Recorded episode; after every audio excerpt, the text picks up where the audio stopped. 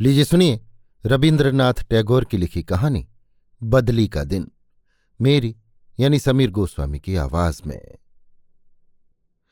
रोज ही दिन भर काम रहता है और चारों तरफ़ भीड़ भब्भड़ रोज ही ऐसा मालूम होता है, मानो उस दिन के काम में, उस दिन की बातचीत में, उस दिन की सारी बातें उसी दिन बिल्कुल खत्म कर दी जाती हैं।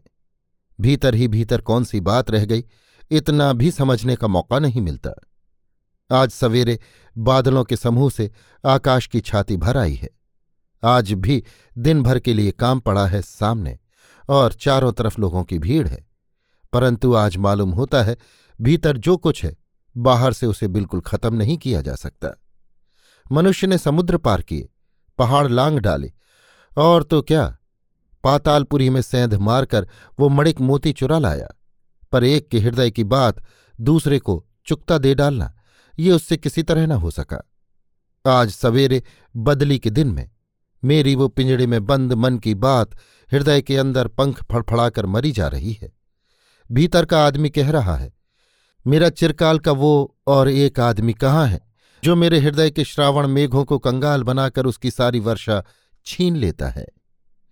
आज बदली के दिन में सवेरे से ही सुन रहा हूँ, भीतर की वो मन की बात बार बार बंद दरवाजे की सांकल हिला रही है। सोच रहा हूँ, क्या करूँ?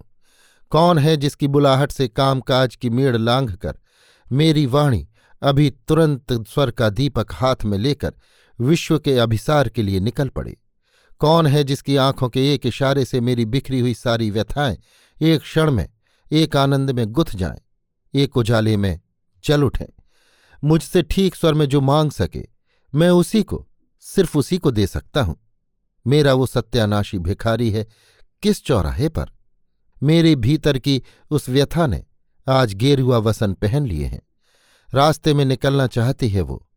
सब कामकाजों के बाहर के मार्ग में, जो मार्ग एकमात्र सरल तार के, एक तारे के समान न जाने किस मन के आदमी के चलने के साथ बज रहा है।